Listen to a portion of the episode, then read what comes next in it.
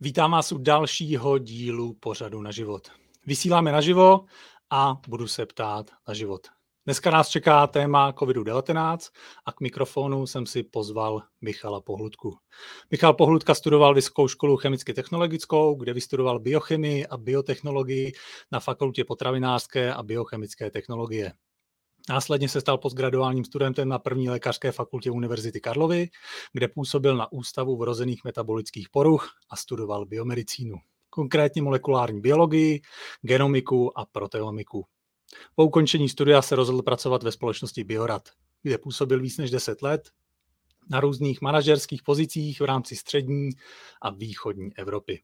Během své kariéry založil blog Život korporátního vedoucího a vydal několik knih. V roce, 2010, v roce 2020 s obchodními partnery a Univerzitou Karlovou, Karlovou založil Genespector, spin-off Univerzity Karlovy, který vyrábí média pro SARS-CoV-2, diagnostiku a nyní je výkonným ředitelem Genespector. Michale, vítej ve vysílání. Zdravím, pěkný den. Mě zaujal jeden tvůj post eh, na Facebooku, když jsem se koukal a tam si psal, ani věci se neschodnou, natož politici a veřejnost, zmizela diskuze. Svoboda mizí, neočkovaní jsou nepřímo tlačení a strašení tak, aby podlehli. Je to selhání. To nezní moc pozitivně. Ale jo, tak na jednu stranu to zní velmi pozitivně, protože máme svobodu slova eh, a neschodnout se eh, je dobře. Eh, co se vytrácí, je ta diskuze nad tím, nějaká korektní diskuze bez jakýchkoliv ataků, eh, ukázat si argumenty, které, které fungují, nefungují, protože toto vždycky kůstí nějakému výsledku, který eh, může být minimálně tou veřejností, která je třeba nevzdělaná v dané oblasti, nemůže být každý vzdělaný ve všem, tak může být akceptovatelnější. Eh, protože co se děje, a vidíme to v médiích, vidíme to vlastně v těch vědeckých kruzích, ve kterých se v tuto chvíli pohybují, je, že eh, mají vědci rozdílné názory, nakonec politici mají rozdílné názory. Eh, slovo promoření se zdá být jako zakázané slovo. Očkování rozděluje společnost a místo toho, abychom opravdu debatovali, diskutovali a přiblížili tu problematiku každému člověku, aby si byl schopný udělat ten názor, aby byl schopný si říct, chci být očkován, nechci být očkován, tak místo toho vidíme to rozdělování společnosti tady v České republice. Bohužel si myslím, že to není problém, který e, je pouze v České republice, ten je, ten je globální. Velmi k tomu přispívá, přispívají sociální sítě, možnost právě té svobody vyjádřit eh, cokoliv, i přesto, že to není pravda. A nebo i přesto, že to je pravda, ale tu možnost má každý. A ta síla eh, té svobody v tuto chvíli válcuje v rámci té komunikace, eh, válcuje tu diskuzi, která by měla být v těch odborných kruzích a měla by být nějakým způsobem předávána dál každému. Já jsem si vlastně říkal, že to, že se neschodnou politici, tak na to jsme si možná už tak jako zvykli a je to už takový standard, ale za sebe ten problém vnímám jako, že když se nedohodnou ani vědci, tak eh, to už jako vnímám jako, jako problém a ne, nedá se mi to jako eh, nezeptat se, jako proč se jako nedokážou shodnout ani věci.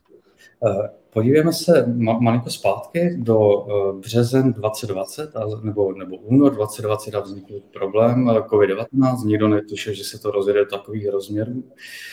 Je to, je to virus, který patří mezi koronaviry, kterých je obrovské množství a nějakým způsobem se projevují. Nicméně eh, SARS-CoV-2 je virus, který byl tady nově, nebo je tady nově s nějakými klinickými příznaky a ty zkušenosti byly poměrně omezené s tím. A postupem času my získáváme nějaké informace, které eh, nám říkají, jak se chová, jakým způsobem funguje na tělo. A tady se věci shodnou, tady, tady není problém. Jo. Ta, co je exaktní, co je popsané, tak to se přesně ví, nebo přesně, když se to ví, tak tam se věci shodnou. Neschodnou se, a to je více možná politická rovina, co s tím udělat, jak s tím naložit.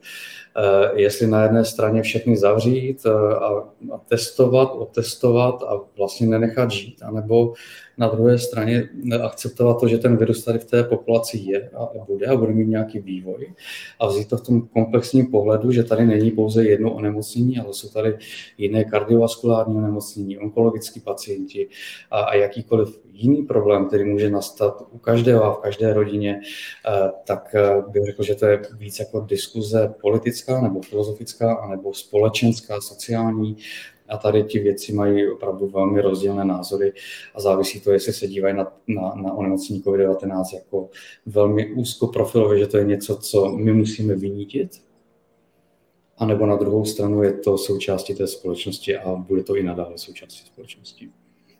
Ty jsi vlastně zmínil i sociální média, který to ovlivňují. A já si tak vlastně říkám tím, že veřejnost je uh, laická vlastně závislá na těch informacích, které jdou z médií anebo uh, ze sociálních sítí, tak uh, máme vůbec šanci jako laická veřejnost jako se v tom orientovat, pač jedni říkají tohle, druhý říkají druhý a co ten jako uh, který není odborník, si, hmm. si z toho má vzít? Já myslím, že to je velmi složité téma. Není to, není to jednoduchý. Eh, I medicína je složitá, je, je fluidní a víme opravdu malinký zlomek toho pucle, jak, jak o lidském těle, tak eh, o přírodě celkově. Eh, co si myslím, že, že funguje velmi dobře, je, je, je věřit určitým autoritám nebo nějakým autoritám. Jo? Lidé tíhnou k tomu někomu věřit. A, a, a najdou si určitý soubor lidí, kterýmu nějakým způsobem zhlíží. Tady tito lidé by do jisté míry měli být opravdu odpovědní k tomu, nebo měli mít tu míru odpovědnosti, že jsou schopní ovlivnit jeden případně obrovskou masu lidí. Takže, takže není to otázkou toho, jestli věří nebo jsou schopní se orientovat. Z mého pohledu je to víc o těch autoritách, které by měly převzít nějakým způsobem míru té odpovědnosti a mluvit veřejnosti buď, buď uh, v souladu s ostatními, Eh, anebo nějakým způsobem konzistentně tak, aby, aby to bylo v souladu s tím věděním o té dané situaci a problematice. Ty jsi vlastně zmiňoval i tu diskuzi, která tady chybí a jako z tvýho pohledu měla by vzniknout kde? Měla by vzniknout na úrovni politické, vědecké, nebo měly by přistoupit jako televize, média a dát jakoby, já nevím, pravidelný prostor a místo toho, aby jsme se každý den jako koukali na uh, zprávy a co se stalo v zatáčce u rakovníka, tak jako, eh, já nevím, jednou za týden nebo každý den jako sledovat hodinovou jako uh, diskuzi, jako bylo by to řešení?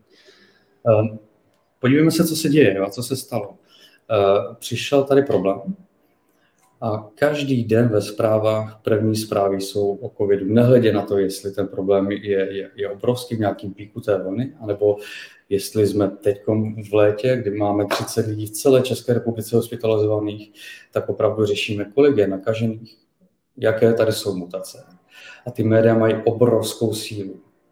Je, tím složením. A, a když půjdu do, do tu první část ty, ty otázky, kdo by to měl vést, tak, tak eh, z mého pohledu rozhodně politici. Jo, to, to jsou lidi, kteří rozhodují, to jsou lidi, kteří uh, omezují svobodu lidí, to jsou lidi, kteří, a, a neříkám, jestli je to dobře nebo špatně, to už je pak jako jiná diskuze, ale rozhodují o tom, co se tady v České republice bude dít a rozhodují o tom, jakým způsobem mě, anebo tobě, Ondro, ten život ovlivní. V dobrém nebo špatném smyslu. A, a, a to, jestli si k tomu přizvou eh, vědce nebo nějaký soubor vědců, který by se měli třeba zavřít na dva měsíce nebo na měsíc nebo na den někde v nějaké místnosti a shodnout se a vytvořit smysluplnou strategii, co tady budeme v České republice dělat a, a nikoli jenom uh, uh, kopírovat to, co třeba dělají v Německu nebo někde jinde. Ta, to neznamená, že to je to jak k těm autoritám když něco dělají Němci, dělají to správně, to jako nejsme schopni říct. Máme tady nějaký soubor lidí, máme tady úplně jinou situaci, jak společenskou, tak historickou.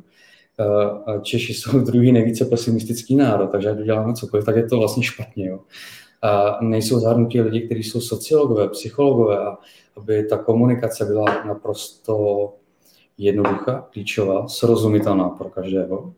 A, a to si myslím, že je obrovský problém. Takže od politiků a jaký ansábl lidí kolem sebe vytvoří, to už eh, je čistě na nich, ale mělo by to vyústit v to, že i Ondra Sirový bude vědět, jestli očkování je správné nebo ne, jestli zavírání lidí je správné nebo ne, jestli antigenní testování ano nebo ne versus PCR a podobně. Aby na tady tyto odpovědi nebo na tyto otázky byly jasně dané odpovědi tak, aby kdokoliv tomu rozuměl. Eh, ty jsi byl vlastně jako vědec přímých účastník eh, v nemocnicích, v laboratořích, mezi odborníky na imunologii a zároveň si měl vlastně eh, tu konfrontaci s politikou a těmi rezontími, který, který se dělali, tak měl si tak reálný pohled zevnitř oproti tomu, co ukazují média a jak to vnímají lidi. Byly to naprosto dva odlišné světy? Na to asi nemůžu odpovědět. Jo. Já, v mnohem, já mám obrovské štěstí, že mám úžasné kolegy kolem sebe, který jsou, přesně jak se zmiňoval, jsou to vědci, jsou to molekulární biologové, jsou to experti v laboratoři, jsou to kolegové z Univerzity Karlovy. A, a ta odbornost, když se to všechno splete dohromady, tak má obrovskou sílu. A, a to znamená, že máme nějaký názor, který je třeba opřený o tu odbornost mnoha lidí. A v mnohem se jako neschodneme s tím, co se tady děje. Ale neznamená to, že musíme být uh, tou opozicí. To vůbec ne. Jenom poskytnout nějaký reálný názor, který je třeba jiný, než, než bylo třeba od skupiny MESES nebo jiný, než bylo od, od lidí, kteří tady nastavovali ta opatření. Uh, takže my, my, co jsme vždycky chtěli dělat, bylo nastavit určité zrcadlo třeba jiného pohledu. A to je mnohdy složitý, protože politici e, mají velmi podobnou znalost, ne všichni, není možné to generalizovat, ale, ale mají podobnou znalost toho oboru jako e, do jisté míry jako like, jako, jako jakýkoliv jiný člověk. A tady tito lidé, politici, e, potom musí dát na názor těch lidí, kterými se obklopují. A je otázka, do jaké míry oni to vezmou jako stoprocentní názor, anebo jsou otevření té diskuzi. A proto si myslím, že to, co se děje, dělo na úrovni té politiky a na úrovni tady toho rozhodování, je ve výsledku velmi podobný obraz, eh, co se děje v té společnosti. Protože oni mají to vnímání té, eh, toho problému velmi, eh, na velmi podobné úrovni té znalosti. Ty jsi se vlastně z politiky setkával, dokonce i s premiérem Babišem. Jaký to byly setkání? Měl jsi pocit, že politici v tomhle tom jako dokážou naslouchat, že si chtějí vyslechnout tu odbornou veřejnost? Je to, je to standardní profil, jak ve společnosti máte svou gauzovou křivku. Jsou lidi, kteří, kteří jsou jako úžasní a, a chtějí naslouchat, a, a, a, ale to je jenom to A. A jsou tam i ti, kteří když naslouchají a věří tomu, tak jsou schopní minimálně vytvořit to úsilí a něco chtít změnit pro to dobro. A pak tam je obrovské množství politiků, který eh, samozřejmě, samozřejmě naslouchá, protože pokud máte eh, v zádech instituci, která má obrovské množství špičkových věců a snaží se pomoct, eh, tak by to bylo neslušné nenaslouchat. Takže naslouchá, ale jak jsem říkal před pár minutami, má nějaký poradní orgán a tomu poradnímu orgánu věří 100%. Takže ta diskuze byla spíše formálního charakteru. A pak jsou politici, kteří uh, uh, vědí všechno nejlíp a tam do těch diskuzí jsme ani nedošli. Tak. Smutný trochu. Eh, my jsme teďka nyní ve fázi vlastně masivního očkování a ty už to říkal, že slovo promořování je tady jako prakticky zakázaný. Na Facebooku si napsal, že nás nezachránilo očkování, ale kombinace promořování a očkování. Tak jak ty se vlastně díváš na promořování? Jako, když si vezmeme, že očkování začalo někdy koncem loňského roku, a, a to velmi omezeně, a do té doby bylo nakaženo třeba 3,5 milionu prokazatelně pozitivních lidí na metodu PCR bylo 3,5 milionu.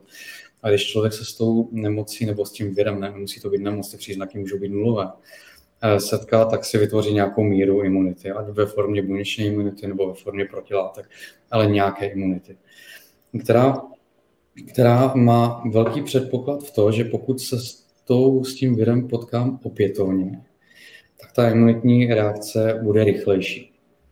A ten průběh nebude tak silný, jako bylo poprvé. Takže my, my, my jsme měli nějakých 35% lidí promořeno, to znamená 3,5 člověka z 10. Ten druhý průběh bude mít mnohem, mnohem lepší, nebo, nebo třeba nulový. Eh, eh, proto zavírat oči nad tím, že mít promořenost v nějakém procentu je špatně, nebo vůbec o tom nemluvit, je, je, je úplně ignoranství. Takže my paradoxně, a, a to jsem četl od názor Miloše Bohoňka, to je přednosta hematologické kliniky UNK, je, že paradoxně nás jako nezachránilo očkování, ale to promoření, ta míra toho promoření a potom samozřejmě v kombinaci s počasím, se změnou a, a i, i, i ten virus, ta epidemie má prostě cykly, jde to nahoru dolů. A, a jaké my dáme ty opatření nebo ta opatření, tak ten pík bude buď, buď vyšší, ale kratší, a nebo když nám dáme ta opatření, tak se malinko sploští, co, což ve výsledku má jediný cíl a to držet ty nemocniční kapacity na takové míře, že každý dostane nějakou péči. Takže to promoření vůbec jako není špatný. Časopis Nature loňský rok vydal uh, zajímavý článek, že, že, že protilátka nebo ty buněčné, uh, buněčná odpověď na, na to onemocnění vyústuje v desítkách různých protilátek, které, které uh, jsou schopné uh, ten virus ve výsledku napadnout na mnohem více míst a tím pádem ta imunitní odpověď je méně závislá na tom, jestli ten virus mutuje či nikoliv. A tady tato diskuze o tom promořování a jestli očkovat lidi, kteří už to prodělali, nebo, nebo za jak dlouho to by je vhodné je očkovat, anebo v jakém věku, anebo dalších desítky otázek, které tady jsou důležité, eh, tak tady tato diskuze úplně vypadla. Vnímám to, vnímám to asi podobně, ona ta vakcína je teďka eh, hodně diskutovaná, ty informace jdou ze všech stran, jestli je bezpečná nebo je experimentální, jestli je vytvořená ve zrychleném režimu, eh, že normálně jsem pochopil, že to trvá většinou roky, eh, když se tvoří nějaká vakcína, než se uvede na trh a že klinické testy teprve probíhají a nikdo neví, co ta vakcína v těle s člověkem jako udělá za 3, 5, 10 let. A původně to byla vlastně cesta pro ohrožený skupiny obyvatel, dneska už tím očkujeme děti, děti od 12 let.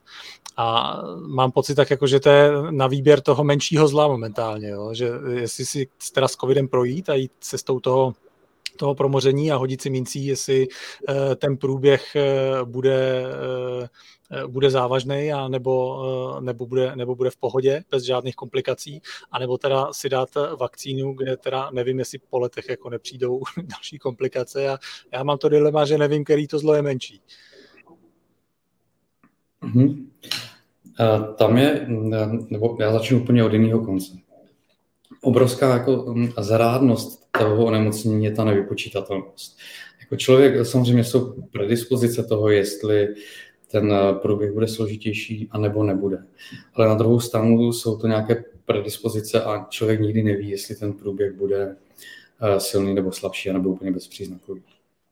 Co vidíme třeba teď v létě je, je a, co my vidíme i na datech, je to jako hrozně zajímavé, je, že ta virová nálož roste v čase. To znamená, že, že ten virus mutuje do takové podoby, že mnohem rychleji je schopný se rozmnožovat. A vidíme to z těch PCR testů, že v průběhu času, a ta delta toho má teď nejvíc, jsou ty virové nálože obrovské. A na druhou stranu ta klinická část eh, je taková, že teď v létě ten průběh, ty klinické průběhy jsou velmi slabé. Jsou, jsou to rýmy, třeba horečky, ale, ale není to na hospitalizaci a jsou nižší desítky lidí hospitalizovaných. Jo, což eh, jako vede k tomu, eh, k té evoluci toho viru, který ve výsledku se snaží rozmnožovat se, ale ne tak, aby si zabil toho hostitele. Takže tady je určitý, určitý příslip, že v průběhu času uh, bude více a více benigní, nebo respektive více a více uh, méně nebezpečný. Ale může se šířit mnohem rychleji.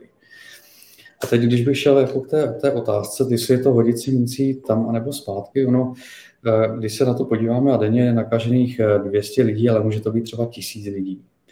A ten průběh je, je téměř bezpříznakový.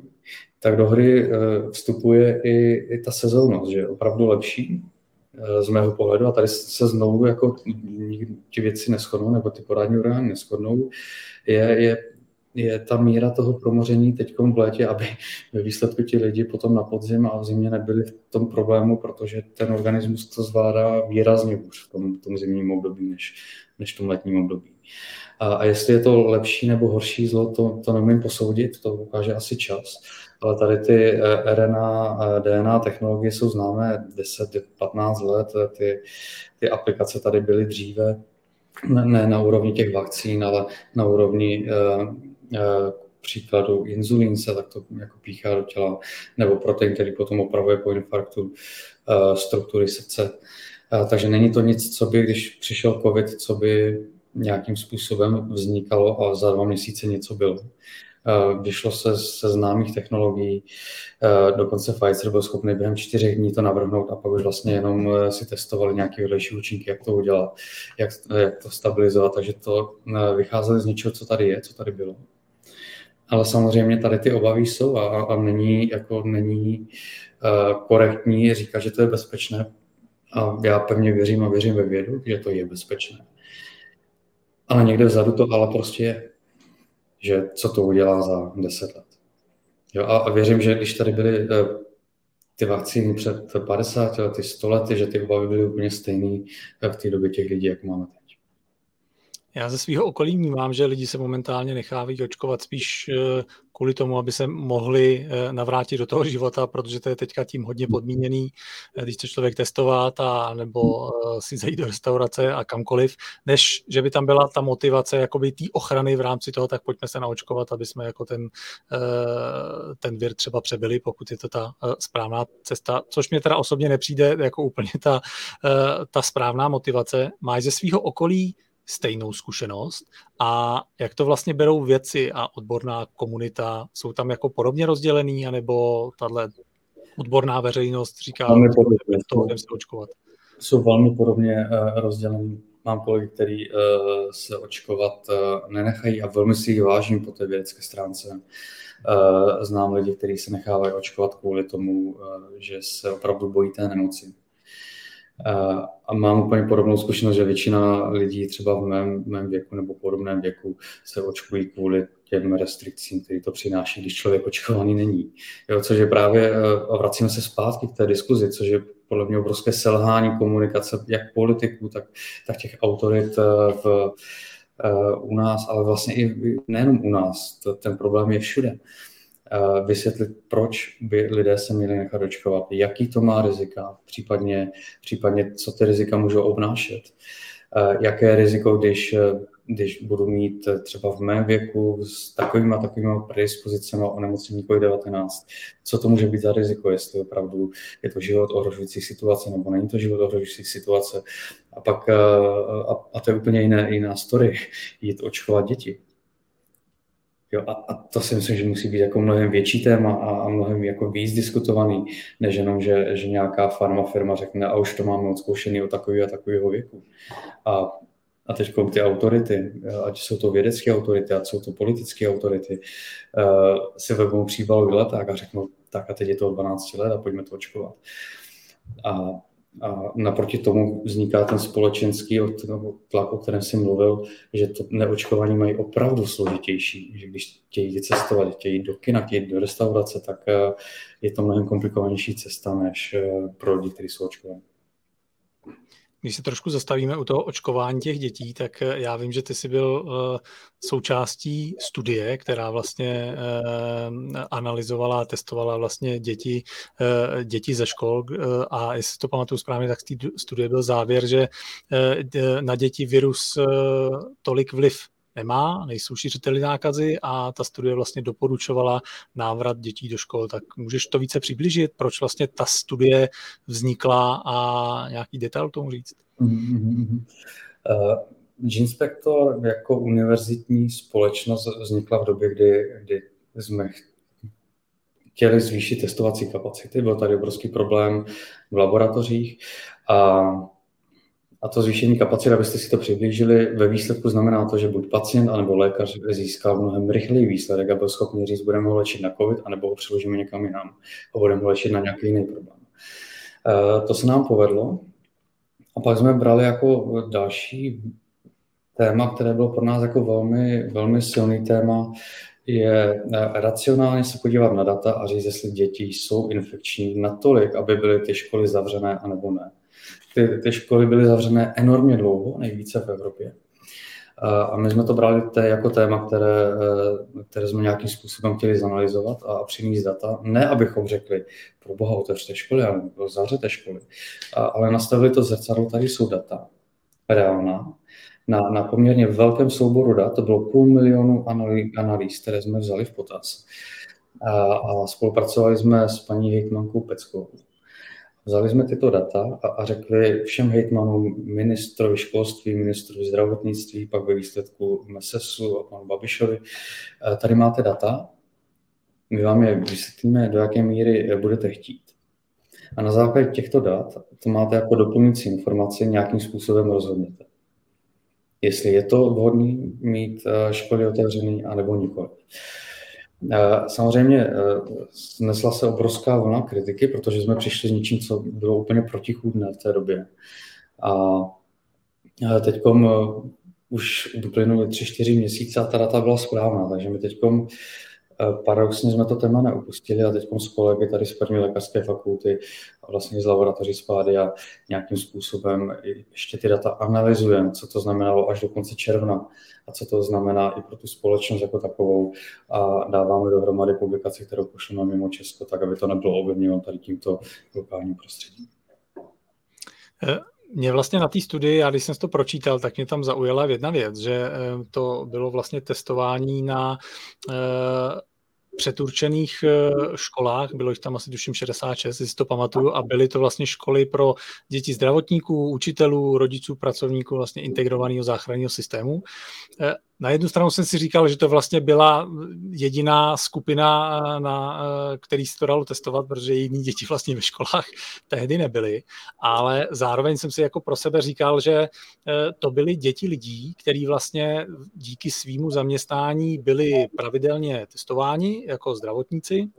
IZS, co jsem se koukal, tak vlastně v té očkovací strategii byli vlastně na prvním, na prvním místě, že tím očkováním prošli, tak eh, jsem si říkal, jestli to vlastně nebyl vzorek eh, dětí, lidí z té bezpečné vlastně části obyvatelstva, protože ostatní, co případně jezdili nebo nejezdili do práce, tak tam ty testy tak častý mhm. byly a pohybovali se v MHD a, a takhle. Tak zohledňovali jste třeba tento, tento pohled toho vzorku? No paradoxně to byla obrovská výhoda, jo. nám to dalo mnohem víc informací. My jsme měli eh, dva soubory normální školy, které byly otevřené, a to byly první, druhé třídy, kdy, kdy byl klasický vzorek populace.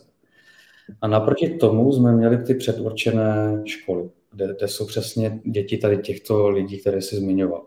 Jo, to jsou lidi, kteří uh, nějakým způsobem vzdělaný v dané problematice, tím pádem jsou obezřetnější, byli očkovaní, anebo už to prodělali. Takže tam by se jako neočekávalo, že by něco...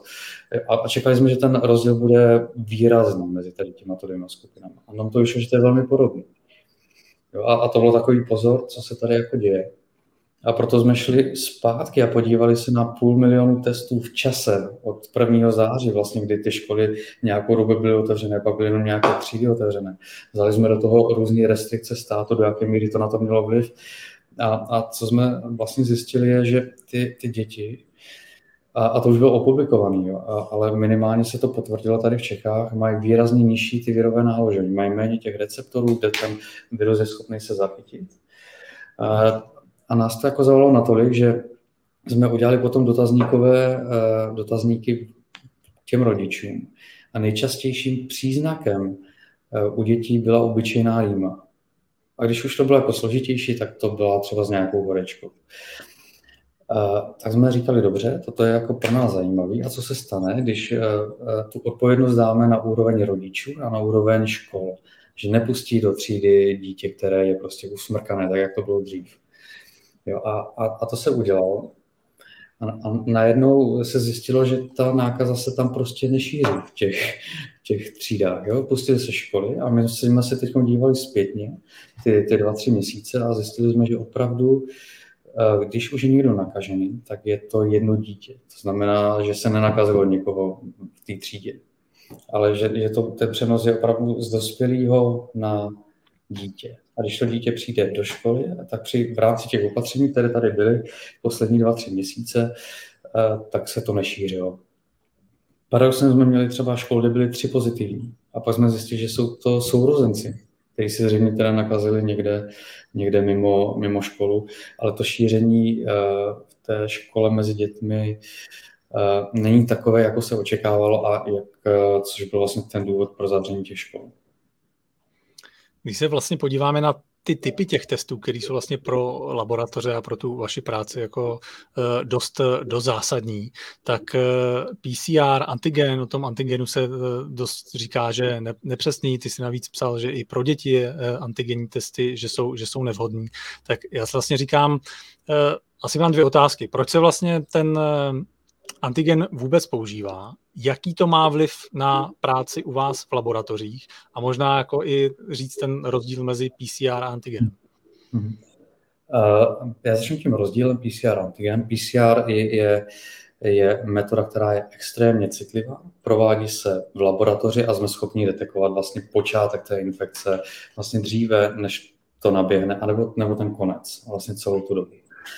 A, a jsme schopni říct dříve, než je člověk infekční, že je pozitivní a tím pádem třeba dát do karantény a pak uh, se to nešíří. Uh, antigen tady tyto vlastnosti nemá, ten je méně citlivý, uh, chytá se ten samotný virus, a, a, ale je, je velmi vhodný pro některé situace. A ty situace jsou, jsou urgentního charakteru. Jo, to znamená, že nevadí, že není tolik citlivý, ale na druhou stranu, pokud už někdo má nějaké příznaky a změří se tím, tak buď je pozitivní, anebo negativní a dá se tomu věřit. Pokud, pokud my nějakým způsobem měříme lidi, kteří nemají příznaky, tak ta citlivost samozřejmě hraje svou roli. A, a teď přesto, jak jsem říkal, že vidíme, že tam roste ta virová nálož, tak třeba před Vánoci se spustilo plošné antigenní testování a lidi byli spokojeni, že se otestují. Eh, bylo to zdarma, lidé se otestovali a teď s tím obrovským pocitem bezpečí vyrazili za babičkou, dědečkem, navštívit všechny. Jo, a, a, a tam neznamená, že když, má, když je třeba negativní antigen, že už nejste jako nakažený. Jo. Takže druhý den jeli někoho navštívit a začalo se to šířit jako lavina. Jo, takže jsou aplikace, kdy, kdy ten antigenní testování je absolutně nevhodné, naopak je kontraproduktivní a to je jakýkoliv tady toto plošní testování dávat ten pocit toho bezpečí, i přesto, že to bezpečí vlastně nevytváří. A když bych šel na tu uh, druhou část té otázky, a to byla, jestli by jaký, to jaký, to má, jaký to vlastně má vliv na tu vaši práci v laboratořích, použití těch testů? Uh, my ty antigenní testy nepoužíváme. Jo, je mnohem jednodušší, když těch vzorků je více, to změřit metodou PCR, protože už je to v nějaké automatizaci.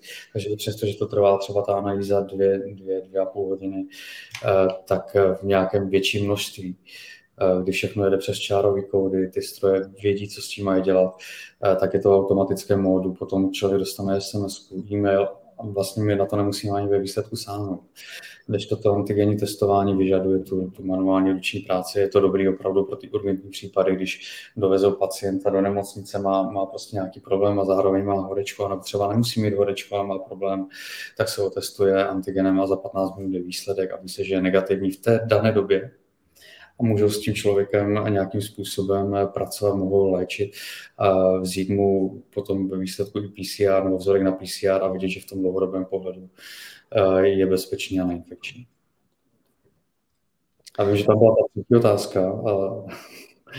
No, já si říkám, proč se pak jako ten antigen vlastně takhle plošně používá a že oproti tom, těm, tomu PCR testování měl vlastně takovou, takovou převahu. Je mi tam jasný, že ta odpověď půjde asi někam eh, jako do nákladů v rámci toho.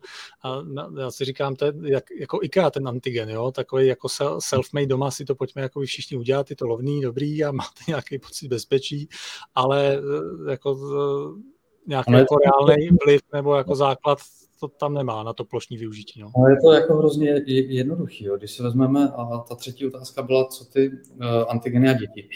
Jestliže ty děti nebo lidé, lidé mladšího věku mají méně těch receptorů, na který se váže ten virus, tak, tak je úplný, úplný nesmysl používat antigenní testy na děti, protože prostě to nechytne.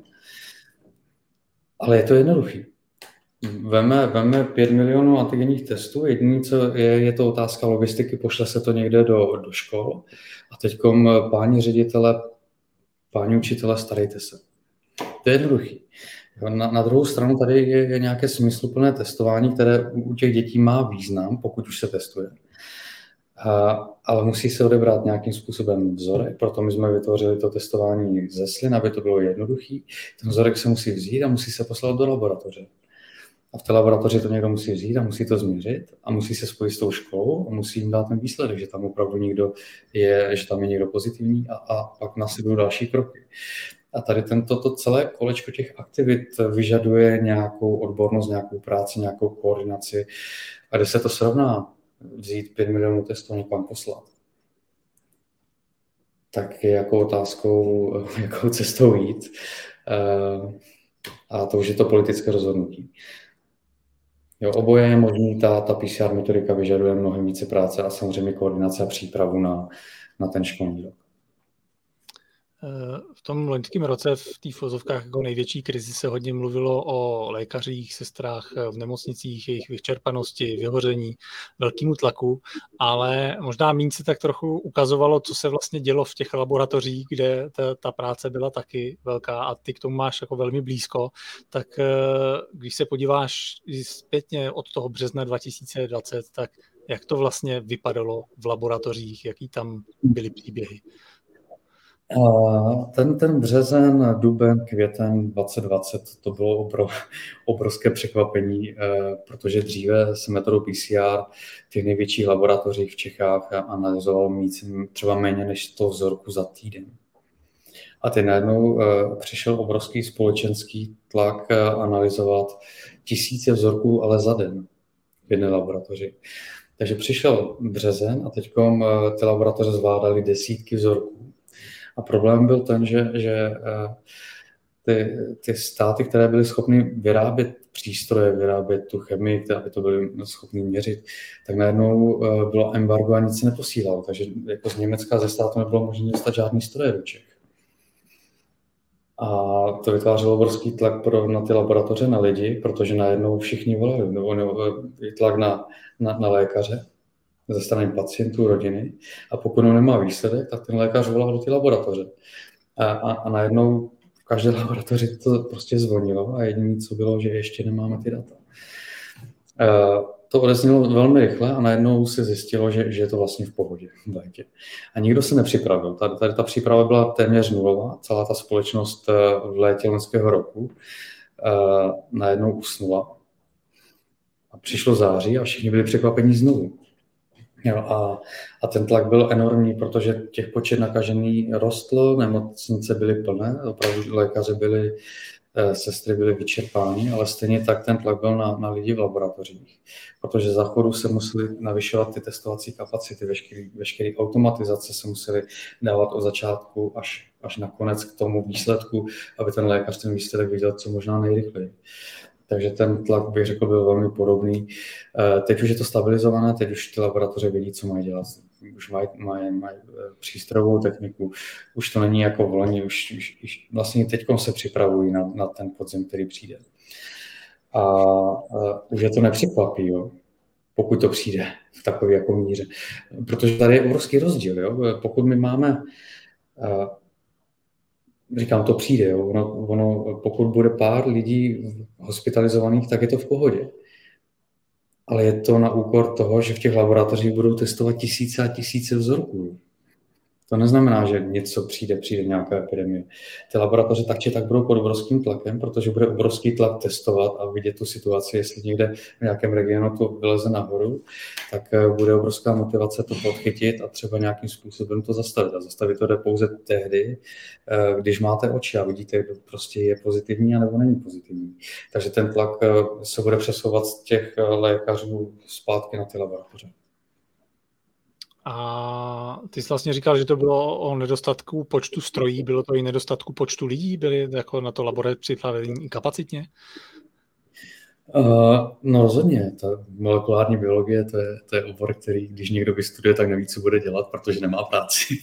A najednou přišel covid a, a, a ten obor je, je žádaný. A v těch laboratořích eh, tady tento obor málo kdo zná nebo umí.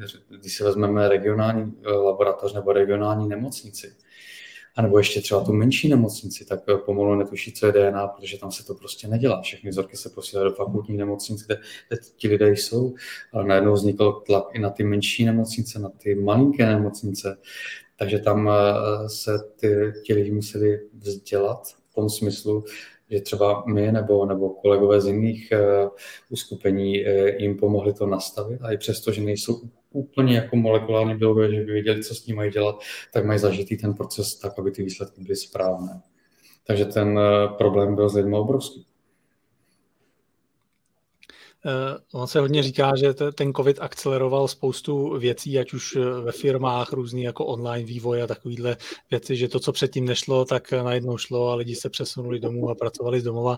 Já si tak říkám, jestli i pro ty laboratoře tohle nebyla tahle ta kritická situace, ten impuls tomu, že museli udělat takový krok dopředu, který by dělali jako v průběhu, v průběhu několika dalších let, je to tak? Uh, já myslím, že ne. Aha.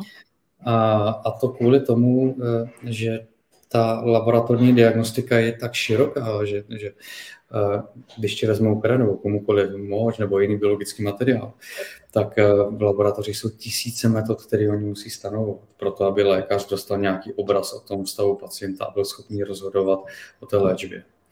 Takže paradoxně, co se stalo, je možná jako obrácený efekt je, je, je ta jednostrannost na, na detekce viru SARS-CoV-2 odpoutala tu pozornost z té klasické léčby a z té klasické diagnostiky, kdy, kdy biochemie je obrovská, imunologie, imunohematologie a takhle můžu pokračovat ty, ty odbornosti, tak uh, se ztratil ten, ten fokus na, na tu komplexnost.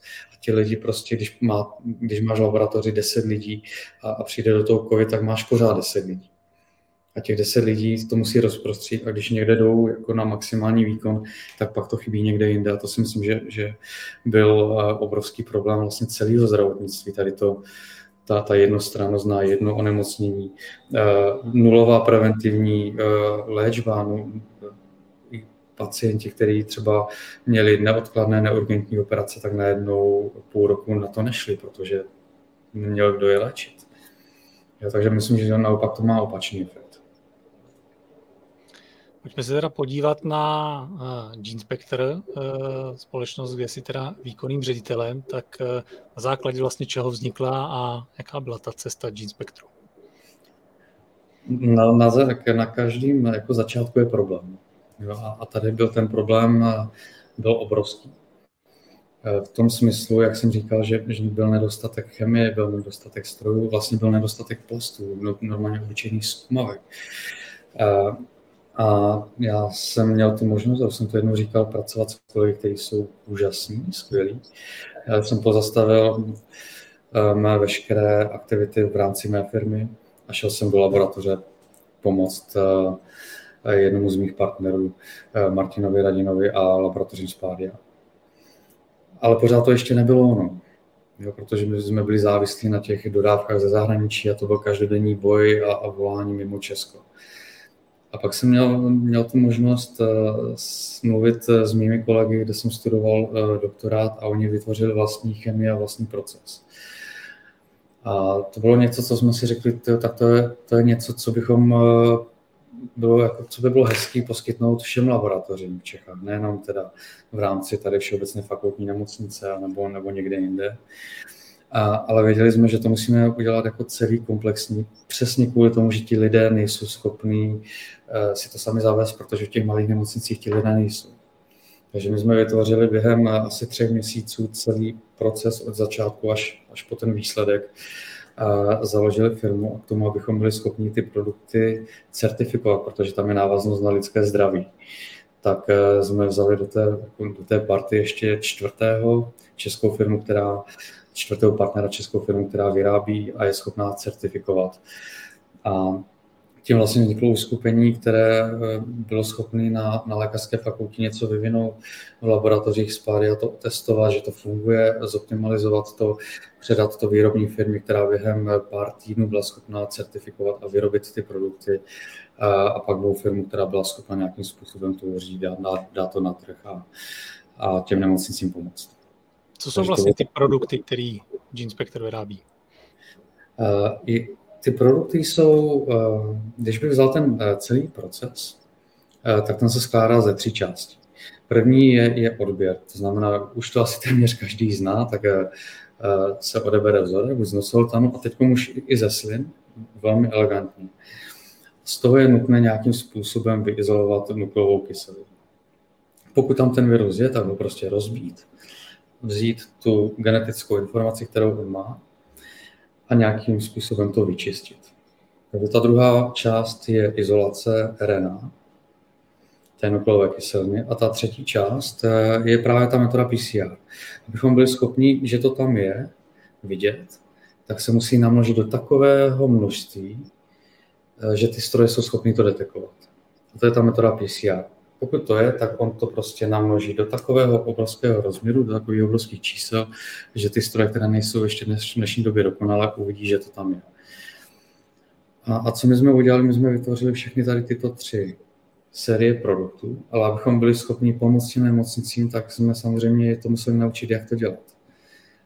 Jak to spojit s informačním systémem, aby automaticky ti pacienti, respektive lékaři, dostali ten výsledek. Takže to nebylo pouze o tom, je to naučit, ale, ale komunikovat eh, s IT nemocnice a každý, každá nemocnice to má postavený trochu jinak. Eh, takže to bylo časově výrazně náročné, na druhou stranu se to dostalo do stádia, kdy už je to automatizované a ty laboratoře jsou připraveny eh, testovat, bude to potřeba. Každý asi tuší, že zdravotní obor je velký a konkurenční biznis. Jak vlastně tohohle pohledu těžký prorazit s takovýmhle novým produktem. Možná to bylo jednodušší, že v tu chvíli jakoby byla poptávka, ale mm. jako opravdu to tak jako usnadnilo. Bylo to něco, co třeba na trhu nebylo a všichni říkali, hele, pojďte, eh, my, my, my o to máme zájem, a nebo to bylo tak jako s klasickým produktem, bylo nutné jako přesvědčovat, protože nějaký řešení v tu chvíli jakoby existovalo a vy jste přicházeli s lepším. Uh, já bych to rozdělil na, na dvě části ten, my, jsme si, my jsme to opravdu zakládali s tím, že vytvoříme něco, co, co pomůže. Takže my jsme, my máme nula obchodních lidí. Nula. A, a něco jsme vytvořili a, a, a s kolegy tady ze CUIP, eh, Charles University Innovation Prague, kteří jsou poměrně silní v, v PR, eh, tak jsme vytvořili ten obraz toho, že jsme schopni pomoct. A ta poptávka byla opravdu velká. Eh, ani ne po těch produktech, ty tady třeba z Číny byly, ale eh, v kombinaci toho, že SARS-CoV-2 eh, vlastně přišel z Číny, tak tady byla určitá averze i učí tomu. Ale byli jsme schopni pomoct právě nastavit si ten systém a to byla ta obrovská přidaná hodnota. A, takže my jsme si řekli, že to není komerční subjekt, v tom právém slova smyslu, že bychom chtěli eh, tady vytvořit biotechnologickou firmu, která tady bude jako Apple a pořád, ale že chceme pomoct v té situaci, kdy to bylo potřeba. Takže ten, kdo, kdo s námi chtěl spolupracovat, tak s ním jsme spolupracovali a samozřejmě naopak. Takže my jsme měli čistě pasivní, pasivní uh, formu obchodu a pasivní formu uh, hledání spolupráce co, co děláme, a to je ta druhá část, na kterou bych chtěl povědět, a vlastně ta otázka tam nebyla, ale odpovím, je, že bychom eh, to uskupení lidí eh, je, je podle nás všech eh, tak jako unikátní.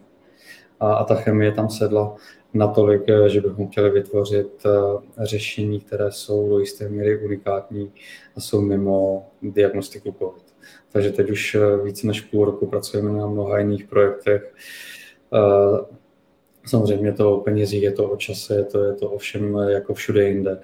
A pokud se to povede, tak ten inspektor bude, bude v nějaké jiné formě, doufíme na pořád, anebo poskytne něco, co bude mít nějaký společenský přesah. A, a nebo se to nepovede a my jsme tu roli splnili, pomohli jsme v době, kdy jsme chtěli pomoct a G-inspektor s velkou radostí a slávou prostě zanikne a každý bude dělat, co by je ten core business. A to použití je jenom pro laboratoře, nemocnice, nebo je to jako, já nevím, třeba i pro firmy, které bych chtěli testovat? Kde je ta cílovka? V rámci covidu je to opravdu, jsou to, jsou, pro nás je ten partner nemocnice nebo laboratoř. Jo, není to pro lajka. Opravdu tam to know-how je nutné. Je ve vztahu k tomu, že se jedná, je tam návaznost na lidské zdraví. To znamená, pokud ti někdo řekne, že si na pozitivní na přítomnost viru SARS-CoV-2, tak tam je to B, co s tím. A, to musí být, nebo, nebo ve většině případů samozřejmě to je, je navázáno na, na, na laboratoř, nemocnici, obvodního lékaře, kohokoliv jiného, hygienu a, a tam si nemůžeme dovolit jít mimo tady tento záběr. Ta námitka může být, že antigenní testování je bez tady této návaznosti, bez toho B a s tím si někdo musí poprat. a jsem rád, že ne my. A co se týká, co se týká té druhé části, kam my chceme směřovat, tak tam chceme směřovat na oba dva segmenty, jak na nemocnice, tak přímo k lidem poskytnout. A ten, ten primární cíl, co je a co bude, bavil jsem se o tom i včera tady s kolegou, eh, co bychom chtěli dosáhnout a minimálně, co já bych chtěl dosáhnout, je, je přinést eh, špičkovou péči každému v České republice tom smyslu, že to není jenom pro vyvolené nebo pro lidi žijící tady v, v, v Praze, ale poskytnout eh, aspoň tu možnost té diagnostiky pro každý. Koukáte už teďka do zahraničí nebo zatím, zatím je ten fokus na Českou republiku? Koukáme i mimo Česko si říkám, jestli pak nebude taková ta klasika, že eh, od, od české eh, vynikající výrobky v Čechách zájem není a ten hlavní import bude ven. Ono paradoxně toto už nastalo. My, my jsme udělali uh, elegantní odběr ze slin pro děti, to jsme použili, používáme nadále a, a, a jednáme s politiky a to se nám nějak nedaří, uh, protože my jsme vytvořili tu aplikaci na, na detekci SARS-CoV-2 tady v Čechách pro jednu globální firmu. A tím jsme dostali, dostali takové podmínky, že, že zhruba jedna čtvrtina celé světové produkce do, do České republiky, což je obrovské číslo. Jenomže jsme tlačeni do, do situace, kdy eh, to musíme objednat každý měsíc.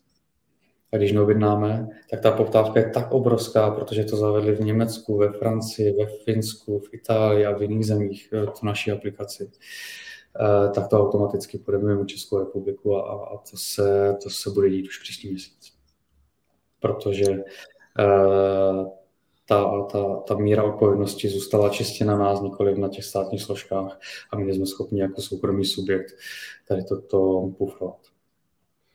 Eh, já jsem to správně pochopil, tak vlastně klíčovou roli i v těch odběrových sadách, který vlastně vy děláte, tak hraje vlastně Rostok, který byl vytvořen vlastně eh, na první lékařské fakultě Univerzity Karlovy. Eh, v čem je vlastně ten rostok unikátní? Tady kolegové u, u profesora Kmocha, aspoň jedno jméno zmíním, Lenka Piherová a další, eh, tak ti dělají úžasný, úžasný výzkum, který je na pomezí klinické diagnostiky a zároveň toho výzkumu. A to sledují hlavně na u dětí nějaké vrozené vzácné onemocnění, které jsou geneticky podmíněné.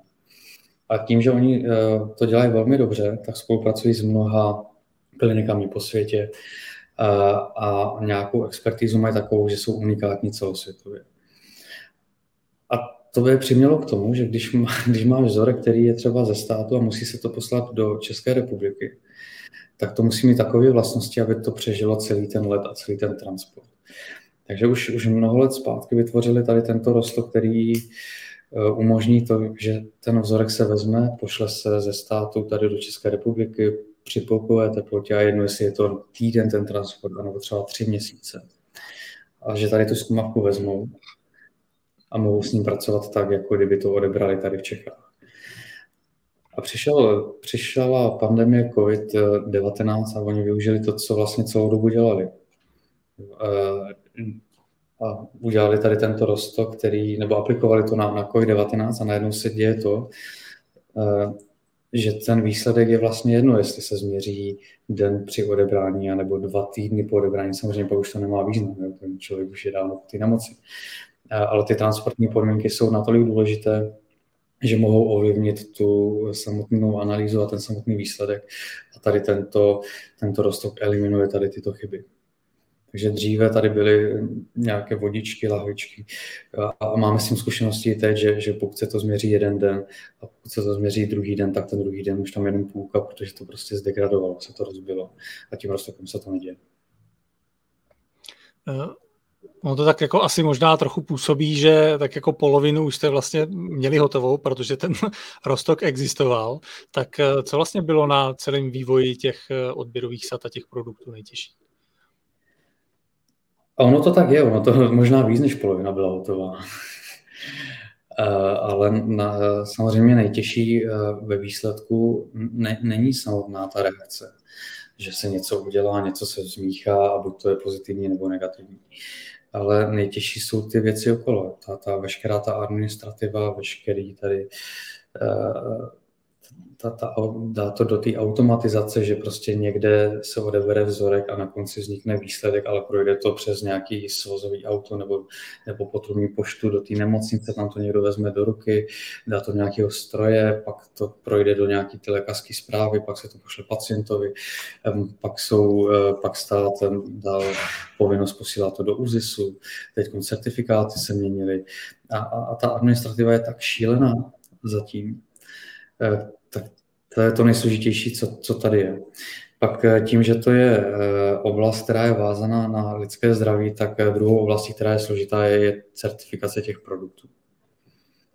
Takže ve výsledku to namíchat, to je, relativně rychlý, ale, ale to všechno okolo bere jak čas, tak peníze, tak energii.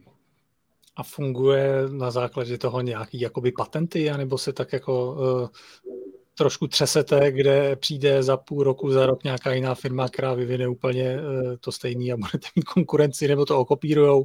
Nevím, jestli eh, v tomhle se to jako dá nějak kopírovat. My to řešíme jako Coca-Colu, že to je nějaké obchodní tajemství.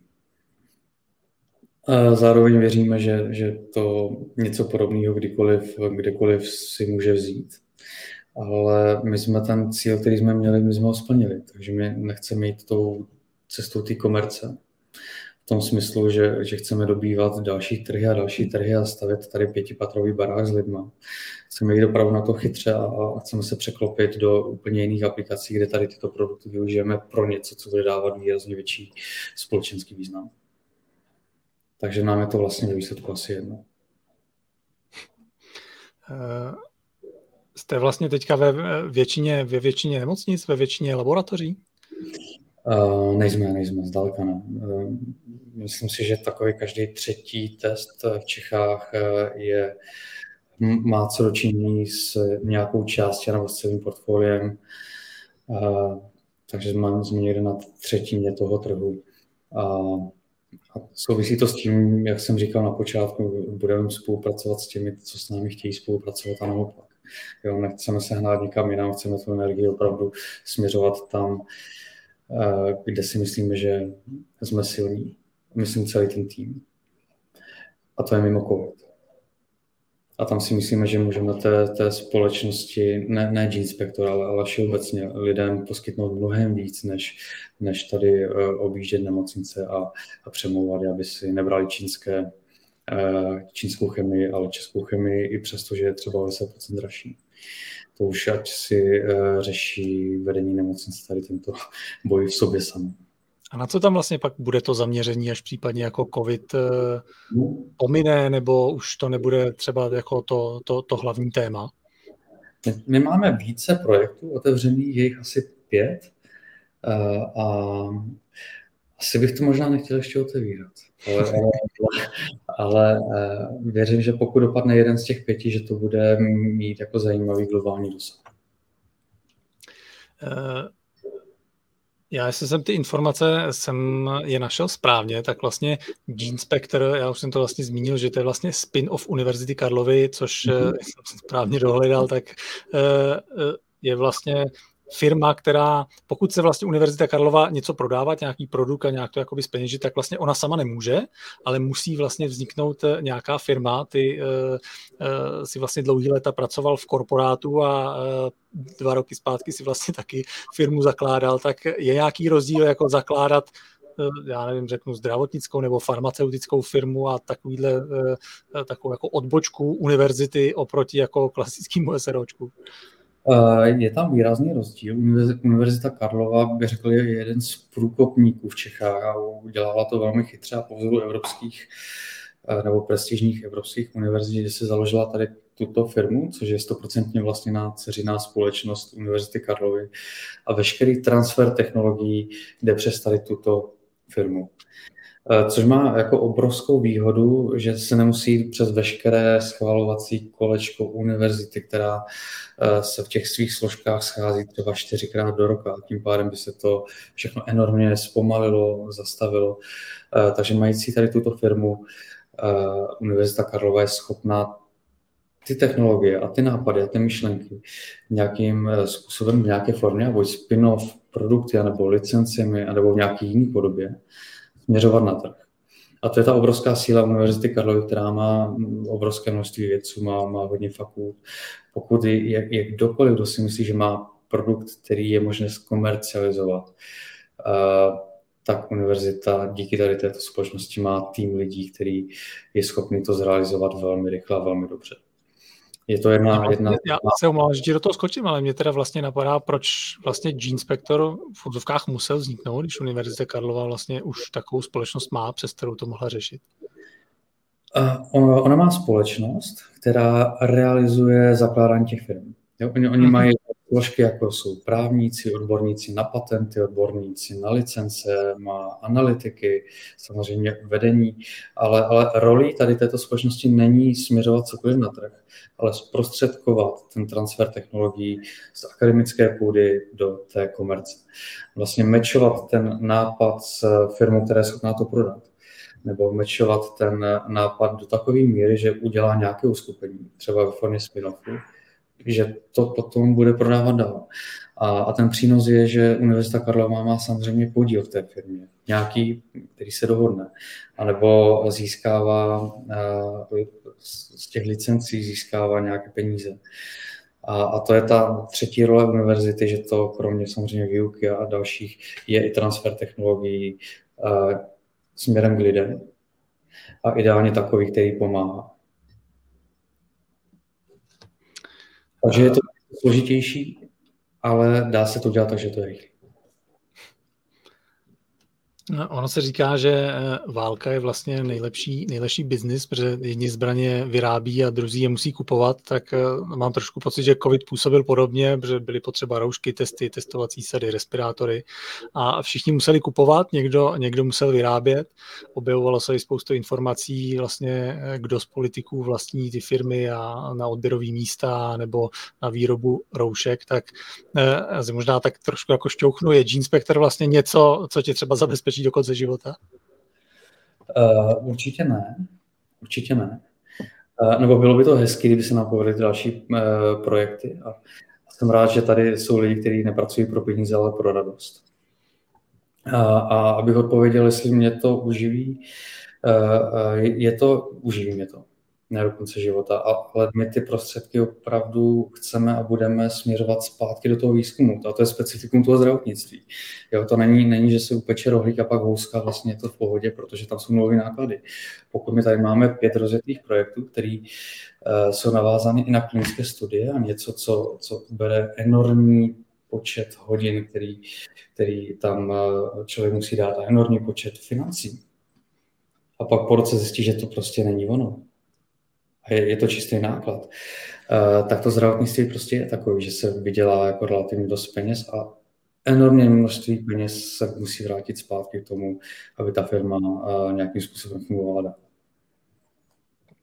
Eh, když to trochu přetočím k tvojí osobě, tak já si říkám, že ty poslední tři roky pro tebe jako musely být eh, jako značně turbulentní. Já jsem tě vlastně potkal na Facebooku někdy v roce 2017, eh, tehdy ještě jako anonymního autora blogu Život korporátního vedoucího, kde si psal svoje zážitky eh, z korporátu, který vyšly i, který vyšly i knižně. Nazbíral si vlastně na Facebooku komunitu, která má přes 11 tisíc lidí. Následně ty si svou identitu odhalil. Na začátku roku 2019 si v korporátu skončil, založil si vlastní projekt ZKV Career Career na rozvoj startupů, kde si chtěl uplatnit své zkušenosti a začal podnikat na novo od nuly, bez bezpečí velké korporace v zádech a pak jako netrvalo ani rok a přišel, přišel covid, který taky změnil vlastně tvůj profesní život, protože eh, vzniknul, vzniknul pak následně eh, Gene Spector, tak eh, jak ty se vlastně díváš na ty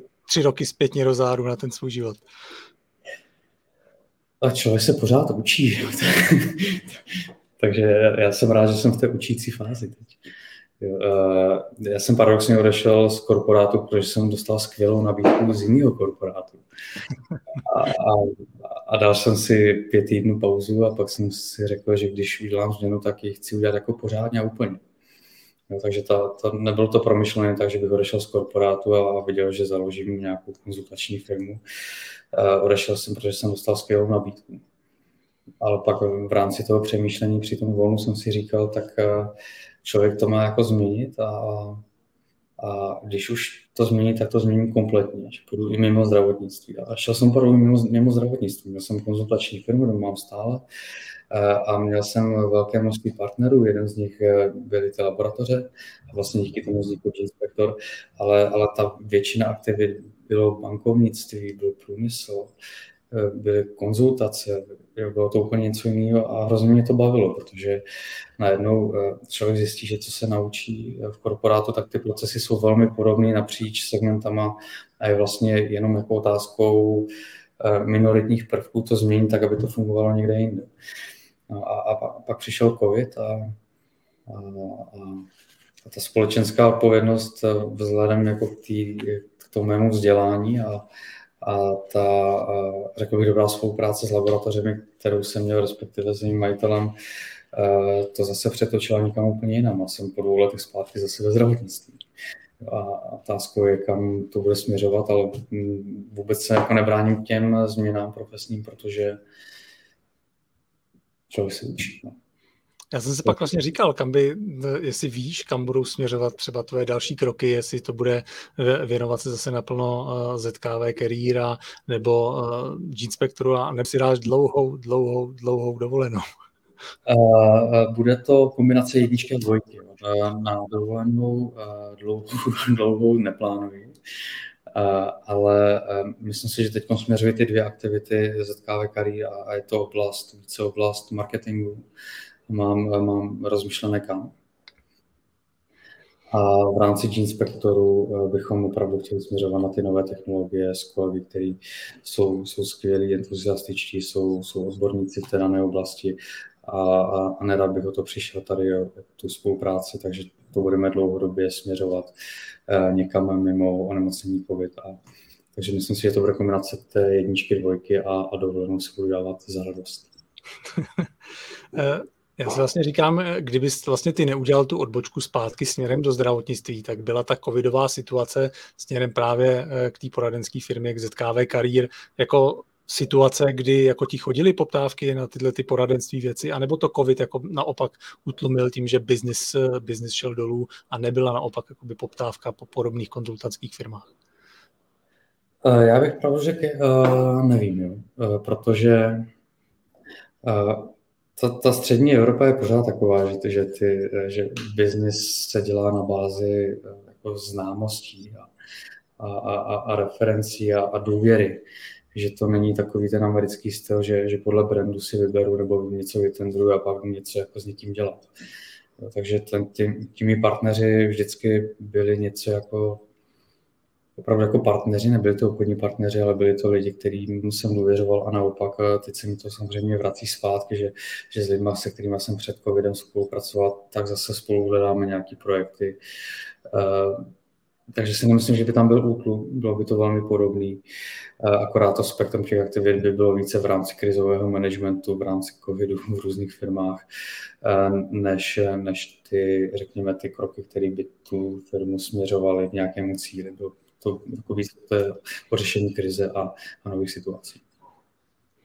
Eh, ty jsi vlastně člověk, který rád píše, umí, umí psát, umí psát dobře, vydal si, vydal si několik knih, zmiňoval jsem knížku Business Trip, která vlastně humorně popisovala tvoje historky z korporátu, zároveň si napsal i uh, edukační knížku, jak zvládnout uh, práci manažera, nebo uh, i knižně vyšlo, vyšly rozhovory se zajímavými osobnostmi na různá témata s názvem Stojí to hmm. za to.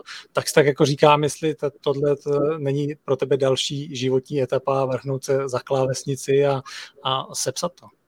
Ale je, určitě, já to se píšu, až bude trochu času. A, ale já jsem to psaní vždycky měl takový jako nenucený, jo? na to musím mít náladu. A, a říct si, tak teď je ta správná doba, teď povolím v práci a po večerech budu psát. A, a, a věřím, že to přijde, protože těch historek z toho covidu, těch je mraky. A, tam bych asi směřoval spíš do toho jako humor na to odlehčit ty situace, které nastávaly a, myslím si, že by se jako mohli sdílet i třeba bez s těma politikama, protože to, po, po volbách to třeba bude možný, jo. odkryt i ta jména, ale, ale určitě jo, ale není to otázka. Teď. Za sebe já jsem vyčerpal otázky, které jsem měl připravený. Chtěl bych dát prostor i tobě, jestli je třeba něco, co jsme nezmínili, nebo co vidíš, že jako eh, zajímavý a lidi se, lidi se třeba na to, eh, na to neptají a chtěl by se o to podělit, něco takového. Já si myslím, že ne. Tady je důležité, aby, aby, aby lidi prostě věřili těm lidem, kterým chtějí věřit. A hlavně sobě a lidem v okolí. Jinak otázky určitě eh, žádný nemám, protože ty lidi nevidím, si tam jsou nějací. A, a eh, spíš jako přeju každému, ať si dělá, ať si dělá věci a aktivity, které je baví. OK. Uh, Michale, díky, že se ke mně připojil k tomuhle rozhovoru. Přeju Gene Spectru, ať splní, splní tvojí misi. Přeju všechno nejlepší tobě do života, i biznisového, i soukromého a někdy na viděnou. Díky moc, mějte se. Ahoj. Tak to byl Michal Pohludka, výkonný ředitel společnosti Gene Spectre. Já se zase těším někdy u dalšího rozhovoru pořadu na život. Vysílal jsem naživo a ptal jsem se na život. Mějte se fajn.